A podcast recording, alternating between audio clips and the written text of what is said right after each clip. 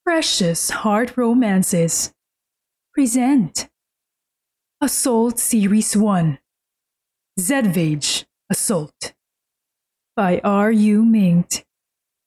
Copyright twenty twenty-two by Precious Pages Corporation. Narrated by Elijah Maglaya and John Carlo Canales. Chapter thirty-four. Happy Fiesta. Chiara, mag-ayos ka para sa paghahanda sa fiesta mamaya. Isa ka sa magtatrabaho kapag may kailangan, ha? Ikaw rin, Kurt. Sabi ni Tanda habang kumakain kami. Nakakainis. Sarado ang Z-Vage ngayon dahil malapit na ang fiesta at naghahandaan lahat. Papa, injured ako. Pabirong sabi ni Kurt. Huwag kang tamad! Tumawa lang si Kurt at ipinagpatuloy ang pagkain. Kagabi lang kami nakabalik ng Kingstern, galing Ilocos. At wala pa rin ako natatanggap na kahit ano kay Jax. Hindi pa rin siya sumasagot sa text ko na puro sorry. Pagkatapos kumain, nagbihis na ako para tumulong sa paglalagay ng mga banderita sa bayan. Kainis. Bakit pa kasi ang matulungin ko, eh, no? At bakit mayor pa itong si Tanda? Buisit. Chiara, hindi ka na nakakapunta sa palengke, ha? Sabi ni Mama, habang nasa hagdan ako at itinatali ang kabilang dulo ng banderita sa poste. Pupunta po ako mamayang tanghali. Galing ho kasi akong Ilocos, eh. Sagot ko, sabay baba ng hagdan. Lumipat na kami sa kabila at nagtali na naman ako habang inaalalayan ni Kurt ang hagdan. Oo! Maraming tao sa palengke mamaya at fiesta na! Bukas tulungan mo ako magluto at mag-uwi ka na rin ng mga pagkain. Tumangulang ako. Wala ako sa tamang pag-iisip ngayon. Nang matapos na kaming magkabit ng mga banderitas, dumiretso na ako sa palengke. Oh! Pechay ho! Fresh na fresh! Masarap din ang santol. Hindi ka mabibigo, tol. Matamis na suha. Hindi ka luluha. Matamis na mansanas. Yung mararanas. Bili na! Bili na! Sigaw ko. Oh, masarap ba yan? Napatingin ako kay Evan, nang kasama si Erin. Hi, Ate Chi! Pagbating ni Erin sa akin. Masarap, syempre. Bili na kayo! Mag-e-endorse ko pa sa kanila. Hirap ng mabuhay ngayon, no? Wala nang hiya-hiya. Kahit ex mo pa yan, pagbentahan mo. Tao rin yan. Ewan ko lang sa'yo kung hayop ang ex mo. Ang boyfriend ni Chiara? Sabi ni Aling Lisa. Hindi ba siya yun? Mare, matigal na silang hiwalay. Sabi ni Aling Nena. Valdry! Pero bagay pa rin sila. Tumawa lang si Evan at napairap ako. Wala akong laban sa bagong boyfriend ni Chiara. Makahulog ang sabi niya. Nanlaki ang mga mata ko. May bago ka na? Iha? Pakikichismis ni Aling Lenny. Ah, uh, anong sasabihin ko? Tiningnan ko tuloy ng masama si Evan. Parang ganoon na nga po. Magandang tanghali! Napakainit at nandito ako. Masayang bati ni Ader pagkalapit niya sa amin. Naalala ko tuloy ang sinabi niya na hindi si Jack sa mahirap paniwalaan. Tinanong ko siya kung anong ibig niya sabihin. At ang sagot niya, Ako yun, yun. Hindi ikaw. ikaw. Sabi, Sabi ko kasi, kasi di ba, lahat, lahat ng utos ni Jack. Sinusunod, Sinusunod ko? ko? Hirap paniwalaan nun. nun. Bili ka! Sabi ko. Oh, kababaihan! Bili na kayo dito! Masarap ang mga prutas at gulay dito. Nabighanik ng santol na to ang prinsipe natin. Sigaw ni Ader. Nagtilian ang mga babae sabay takbo para bumili sa akin. Oh, di ba? Effective! Kung gusto mong maubos yan, tawagin mo si Bossing. Saka siya naglakad paalis. Napailing na lang ako. Masarap ba to? Agad akong yumukod na makita si Kian. Napatulala ang mga tao sa kanya at yumukod din. Hmm, masarap po yan. Mahal na prinsipe. Sagot ni Aling Neneng. Talaga? Kumuha ng apple si Kian at kinagatan. Masarap nga. Pahingi pa ng lima. Naglilihi ang kuya ko eh. Ginisihan niya ako. Napabuntong hininga ako. Sabay bigay sa kanya ng mga mansanas. Salamat, Chiara! Lumapit si Kian at may ibinulong. Kanina ka pa niya nakikita pero aalis na kami. Paalam. Nag-init ang mga pisngi ko at luminga sa paligid. Sumakay si Kian sa itim na kotse kung saan siguradong nakaupo rin si Jax. Pagkatapos ay umalis na yun. O M G! Hinawakan ito ng prinsipe! Pabili kami! Royal fruit na yan! Napasapo ako sa noo ko. Basta ang magkapatid na prinsipe talaga, pagkakaguluhan na. Sayang, yung isa pa nilang kapatid na namatay noon. Tatlo sana silang pinagkakaguluhan ngayon. Ingat, Chiara! Sabi ni Ira nang lumabas na ako ng bar dahil tapos na ang shift ko. Humawak ako sa strap ng backpack ko habang naglalakad pa uwi sa amin. eleven p.m. na at lagpas na ako sa curfew kaya palingalinga ako sa paligid. Nagtago ako sa may eskinita nang may dumaang mga kawal na nag-iikot sa lugar namin. Nag-iba tuloy ako ng daan. Pero maya-maya, agad ako napahinto na makarinig ng malakas na tunog. Diniretso ko ang eskinita at napatakip sa bibig ko pagdating sa dulo niyon. Nakakita ako ng lalaking binubugbog ng anim pang lalaki. Naningkit ang mga mata ko nang mukhaan ko kung sino yun. I don't know where the fuck Sean is! Blaze? Napahinto sila sa pagbugbog na magsalita ako. Napatingin sila sa akin. Napaatras ako ng kaunti. Chiara! Run! Sabi ni Blaze. Leave! Nagdurugo na ang mga labi niya at hinang-hina na habang nakahiga sa sahig. Paano ko siya iiwan? Hindi rin naman ako pwedeng maglabas ng baril. Ikaw, kaibigan mo rin ba si Sean? May atraso yun sa amin. Sabi ng isang lalaki. Sino ba yun? Nagtatakang tanong ko. Siya pala yung may atraso eh. Bakit siya binubugbog niyo? Sabi ko. Sabay turo kay Blaze. Chiara, I swear to God if you don't... Matapang ka? Tanong ng isa. Sabay lapit sa akin. Umatras uli ako at tiningnan siya. Eh, hindi po. Tanggi ko. Ano ba ang gagawin? May mga hawak silang kutsilyo at kahoy na panghampas. Pwede rin ba akong maglabas ng baril? Makikita ni Blaze. Baka magtaka siya. Umalis ka na, miss. Bago pa kita idamay dito. Sabi ni guy number three. Blaze, pagbilang ko na tatlo, tumakbo ka. Sabi ko kay Blaze. Nagtataka siyang tumingin sa akin. Are you insane? Anong tatakbo? Walang tatakbo! Sabi ni guy number four. Bakit ba nakikisabad sila? Naiinis na ako ah. Ayaw pang sumunod nitong si Blaze. One. Bilang ko. At napatayo si Blaze. Two. No. Sabi pa niya. Three! Agad ko hinablot ang palapulsuhan ni Blaze at tumakbo kami paalis.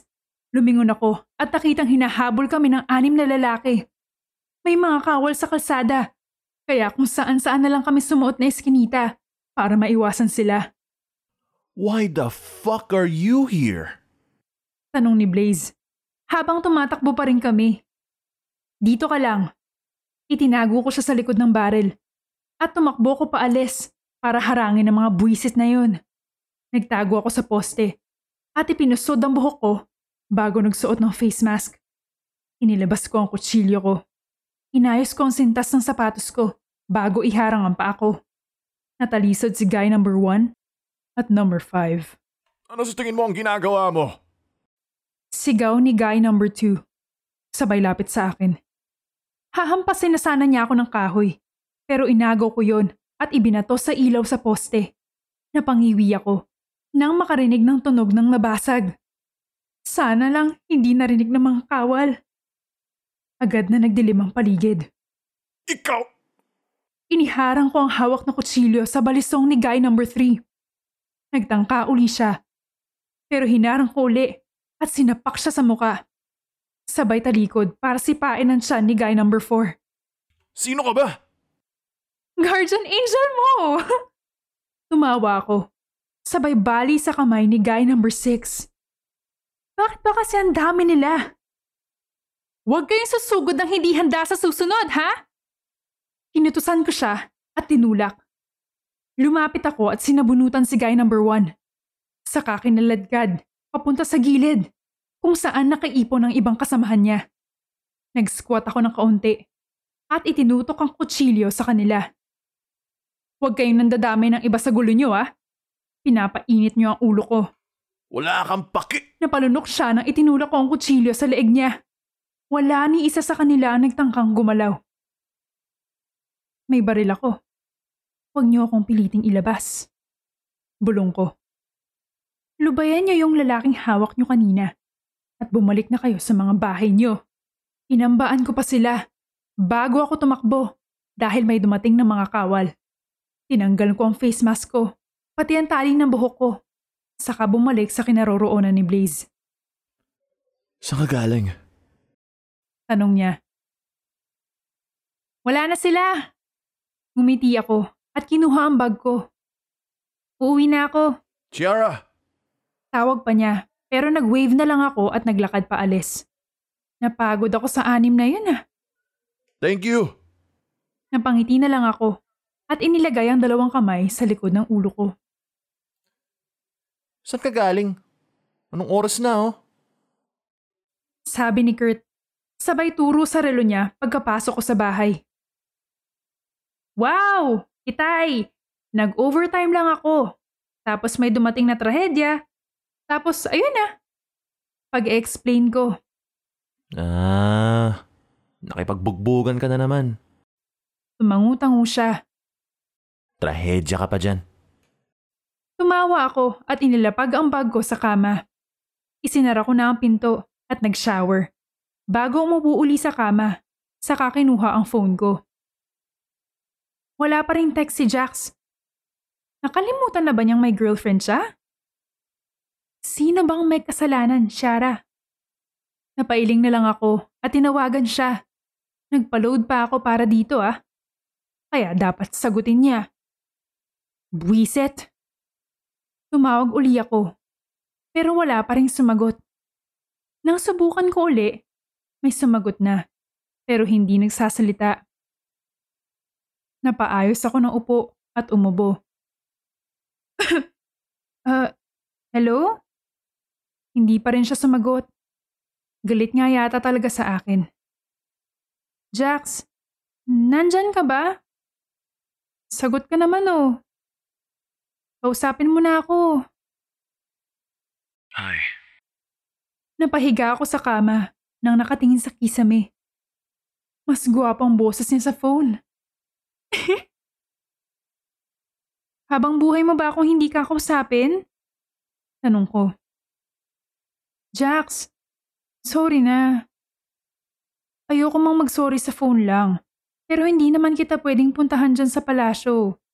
Dahil hindi ako papapasukin. Ano bang magagawa ko? Ako ang pupunta dyan. Ha? Tanong ko. Uy, nakakalimutan mo na bang prinsipe ka at hindi pwedeng... Binabaan na ako ni Jax ng phone. Agad akong tumayo para tingnan ang sarili ko sa salamin. Nakapajama pa ako na Bugs Bunny at t-shirt na Disney Princess. Inalungkat ko ang cabinet ko para magpalit ng maayos na damit. Bugs Bunny. Ay po! Napatakip ako sa bibig ko. Sabay lingon kay Jax na nakasandal na sa may bintana. Ang bilis mo naman! Inilak ko agad ang pinto ko dahil baka biglang pumasok si Mama. Isinara ko rin ang bintana. Nag-text ako kay Kurt. Nasa kwarto si Jax. Bantay ka kay Mama. Wala kasi si Tanda ngayon. At wala na rin akong pakialam sa kanya. Nag-reply si Kurt. Ox, ingat. Agad kong itinago sa drawer ang phone ko at humarap kay Jax. Hindi ako. Hindi ako ready. Nagpapanik na sabi ko. Sabay takip sa damit kong Disney princess. Bakit kasi ang bilis mo? Ready saan? Tanong niya habang nakasandal pa rin at nakakrus ang mga braso sa dibdib. Bakit ang gwapo niya? Sa'yo! Tingnan mo nga ang suot ko! Sabi ko pa. Cute nga eh. Seryosong sabi ni Jax, sabay tingin sa suot ko. Ngumiti siya ng tipid at parang nang-aasar pa yung tawa niya. Ano na yung sasabihin mo? Ano? Uh, di rin ako ready sa speech! Sorry na, mali ako. Maling-mali. Hindi na mauulit. Promise. Ikaw ang paniniwalaan ko palagi. Patawarin mo na ako kasi feeling ko mababaliw na ako. Puro ikaw ang iniisip ko. Hindi na ako makapagtrabaho ng maayos. Ayoko nang hindi mo ako kinakausap. Himala na lang na hindi pa ako umiiyak eh. Nakatingin lang siya sa akin. At namulsa. Yun lang? Ano pa ba? Tanong ko. Sorry na. Sorry na, hindi ko na alam ang sasabihin ko eh. Huwag ka nang magalit sa akin. Hindi ako sanay ng ganito eh. May ibinato si Jack sa akin. At nasalo ko ka agad. Pagtingin ko. Hala! Ah! Ano to? Itinaas ko ang singsing. Promise ring. Sagot niya. Nakahinga ako ng maluwag. Bibigay ko sana nung gabi kaso nag-away tayo. Pinapatawad mo na ako? Natutuwang tanong ko. Napairap si Jax. Ano pa bang magagawa ko? Isinuot ko yung singsing. Ang ganda. Lumapit ako at tiningnan yung singsing sa kamay niya. Pareho kami. Pero magkaiba ang naka-engrave sa loob. Thank you. Niyakap ko siya sa baywang at hinaplos niya ang likod ko. Pwede na akong umalis? Tanong niya. Napabitaw ako sa kanya. Um, may pupuntahan ka? Tanong ko. Agad? Tiningnan niya ako at unti-unti siyang umiti na mapang-asar. Ayaw mo? Hindi naman. Diyos ko, umalis ka na lang pala. Aasarin mo lang ako magdamag. Kung namimiss mo ako, kay tito pa ako matulog. Ayos lang. Pang-aasar pa ni Jax. Talikod ka nga uli. Kumunat ang noo ko. Bakit? Talikod. Utos niya at sinunod ko naman. Huwag kang sisigaw. May ano ka? Nag-init ang pisngi ko at agad hinablot ang kumot. Ah! Sh- shte! Tinakpan ko ang puwitan ko. Sabay takbo sa C R. Wala na bang mas ikakahiyato? Bakit kasi ngayon ka pa dumating? Reklamo ko habang nagpapalit. Jax! Tawag ko. Ano? Kuha mo ako ng bagong... pambaba! Sabi ko. Panty? Muntik na akong mahulog sa bowl pagkasabi niya yun. Pajama! Meron akong drawer ng andi sa C R, no? Umatok si Jack sa C R at iniabot sa akin ang pajama. Isinuot ko na yon at paglabas ko, nakasandal uli siya sa pader. Nang makita ko siyang umisi, nag-iwas ako ng tingin. Sige, subukan mo. Sa mukha pa lang niya, alam kong gustong gusto na niyang makasar. Humiga ako sa kama at sumandal. Maya-maya, sasakit na ang puson ko, kaya inihahanda ko na ang sarili ko. Lumapit si Jax at umupo sa tabi ko. Anong gusto mo? Ha? Gutom ka ba? Masakit ba ang puson mo? Nagkibit-balikat siya. Chocolates? Sabi sa internet, nakakabawas ng sakit yung chocolates. Hindi ko sigurado. Wala akong alam dito eh. Napatango ako. Hayaan mo muna ako. Masakit? Lumapit siya at nag-aalang ang tumingin sa kamay ko. Nahawak ang buson ko. Bakit hinahawakan? Nakakatulong ba yan? Niyakap ko yung unan at pumikit habang tinitiis ang sakit. Umuwi ka na lang. Narinig ko siyang bumuntong hininga at tumayo na yata. Aalis ka na? Tanong ko nang hindi lumilingon. Akala ko wala na siya, pero narinig ko ang boses niya maya-maya.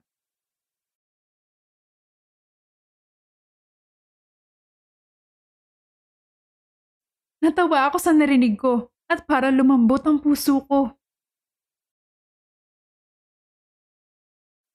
Lumingon ako sa kanya nang buksan niya ang bintana.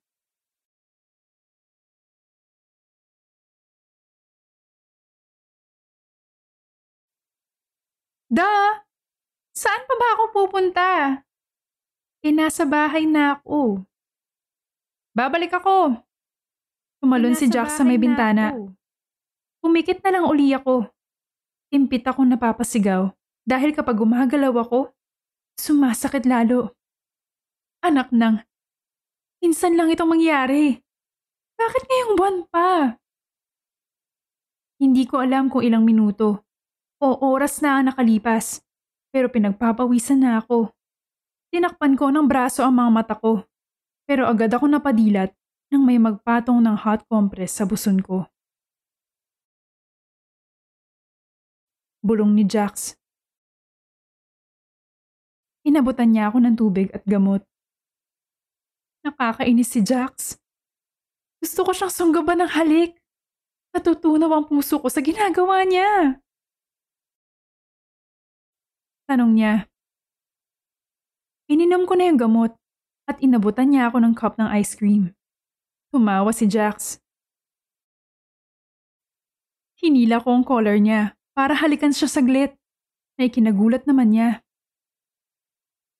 Thank you sa lahat, JaxFinn. I love you.